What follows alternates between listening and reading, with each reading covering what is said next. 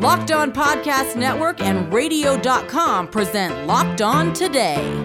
The NBA and its players are on opposite sides of the All Star game.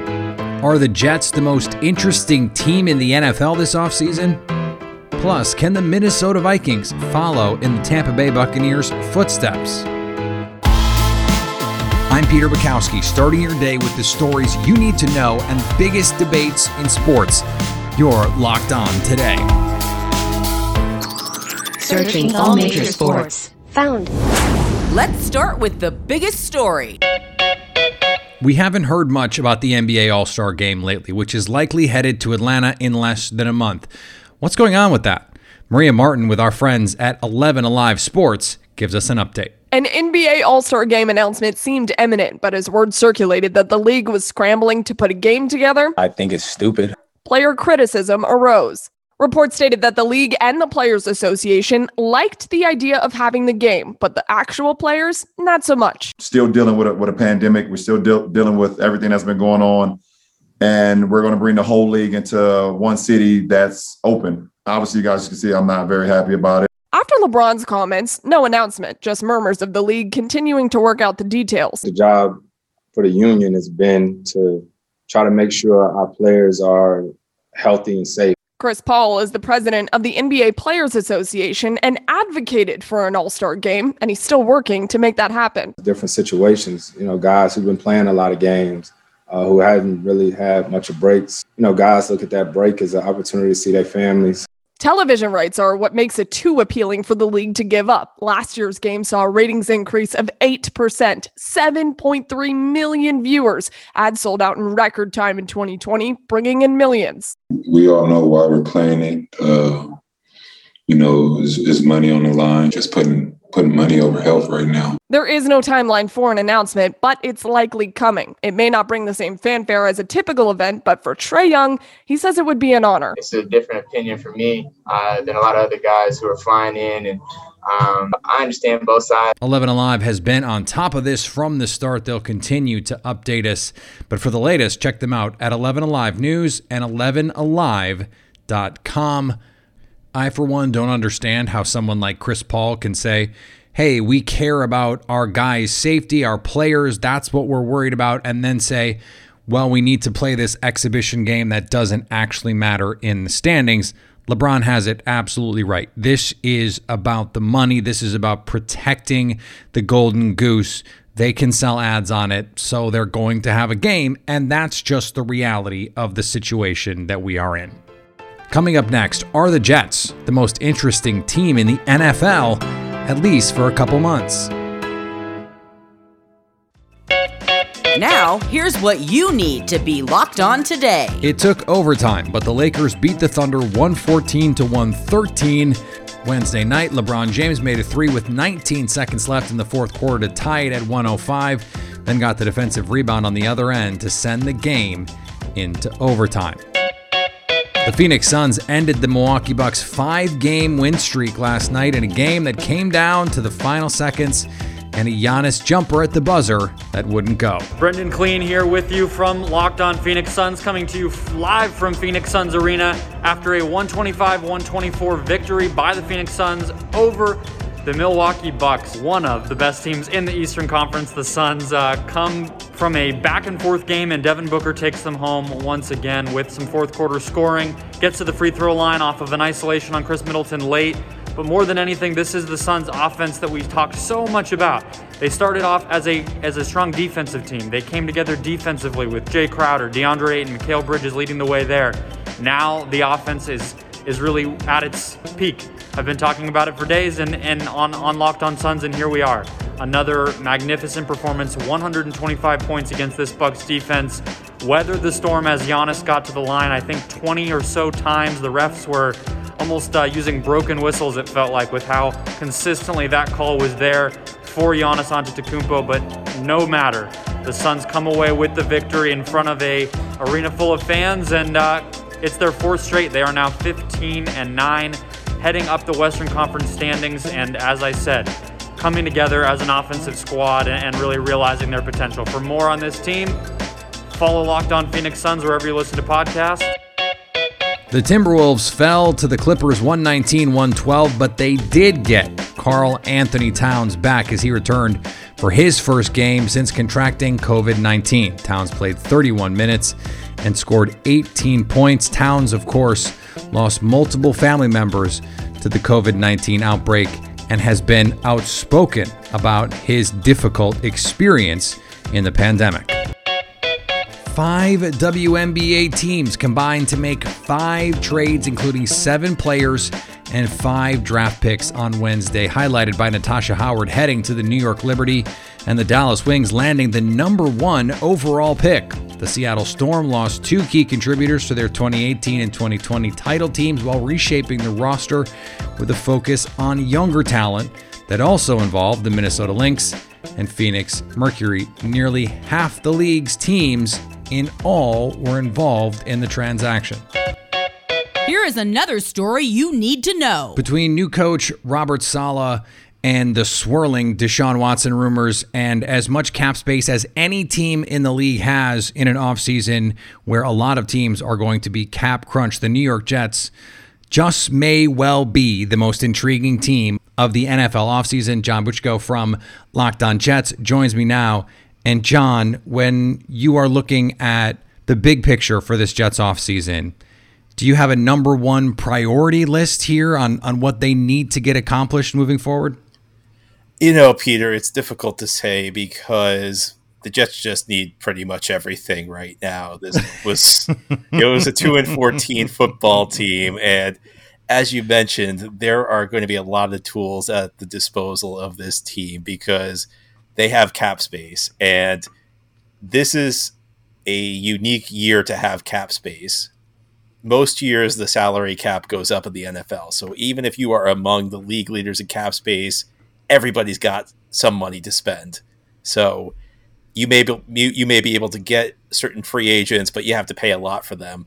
This is going to be the type of year where there are not going to be a lot of teams with money to spend, so your dollars will go further. But in addition to that, the Jets also have an extra first round pick and an extra third round pick from the Jamal Adams trade. So that's the good news.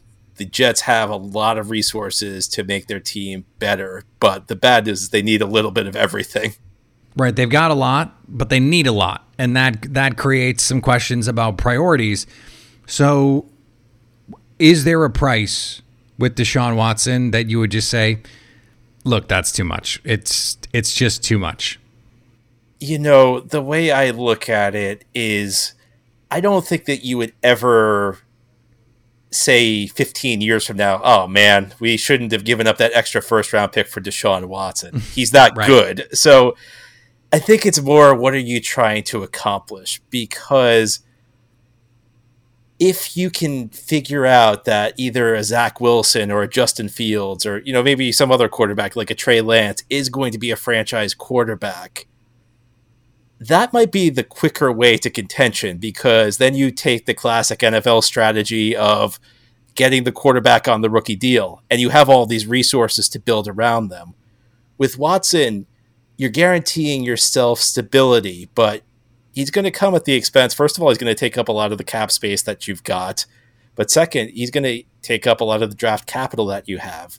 Now, if you're trying to win a Super Bowl over the next, you know, 10 to 12 years, Deshaun Watson's probably the best starting point that you can have, but it's probably going to be a slower build, although it's a you know it's a lower risk because you know Deshaun Watson's going to be great. So the way I view it is not so much is this the right move or is it the wrong move? It's more which strategy do you want to take? Do you want to take the sure thing that maybe brings you stability quicker, but it would take a little bit longer to build up the rest of the roster? Or are you looking for the home run right now to potentially have a talented young quarterback to build around and as many resources as any, as any team in the league to build around them? It's not, I think it's more which path do you want to take as much as it is is this the right move is that the wrong move the tampa bay buccaneers went from out of the playoffs to into the super bowl can the minnesota vikings take the same kind of leap and break their seeming franchise curse. That's our cue of the day. Next. Agree or disagree? This is the cue of the day. There's an old joke about the Vikings that you can't let them go near cereal because anytime they get near a bowl, they choke. But it was the case that the Buccaneers, for most of their franchise's existence, was a laughing stock. And so the Vikings, could this be the time to follow the Bucs script to go from a below 500 team to not only into the playoffs but into Super Bowl contention? Locked on Vikings, Luke Braun has how they could get that done. All right, so in 2019, the Tampa Bay Buccaneers they go seven and nine. In 2020, they go 11 and five, make it into the playoffs as a wild card and win the Super Bowl. So how can the Vikings do the same thing? Seven and nine in 2020. How can they turn 2021 into that promised year? They have a bunch of problems from 2020 that they have to solve, and some from before 2020 that they have to solve before they can get to that kind of promised land. And I think the biggest one that ailed them in 2020 is that they were soft. They were soft up front on both sides of the ball, especially on the defense. And a lot of that had to do with some backups playing. They didn't have Michael Pierce because of a COVID 19 opt out. They didn't have Danielle Hunter, who was injured. They didn't have Anthony Barr for most of the year. And they didn't have Eric Kendricks for a pretty decent chunk of the year as well. That'll hurt your run defense, but they were soft. They were able to be pushed around by pretty much whoever your the opposing guard was. It didn't have to be a good one. They were unable to to hold their spots, to stay in their gaps, and a lot of times they would run themselves out of position anyways, leading to a lot of explosive rushes. Depending on how you define this, there were 3 games in the 2020 season where a rushing offense looked like an explosive passing offense against the Vikings. You can't let that happen. You have to be able to be a defense that you have to pass on to beat. And that wasn't true of the Vikings. You did not have to pass to beat the Vikings. You could have beat them on the ground entirely. And that is an outlier that you have to be able to fix. You can do that in a number of ways through free agency, if you can figure out the cap, through the draft, just by virtue of getting a lot of players back from injury and otherwise. But you have to fix that softness problem. The other thing you have to do is deploy better coverage concepts. And the Vikings didn't have a lot of options around this because they started a bunch of young cornerbacks who couldn't get some of the more complex coverage rules down with no preseason or or at least a really truncated preseason.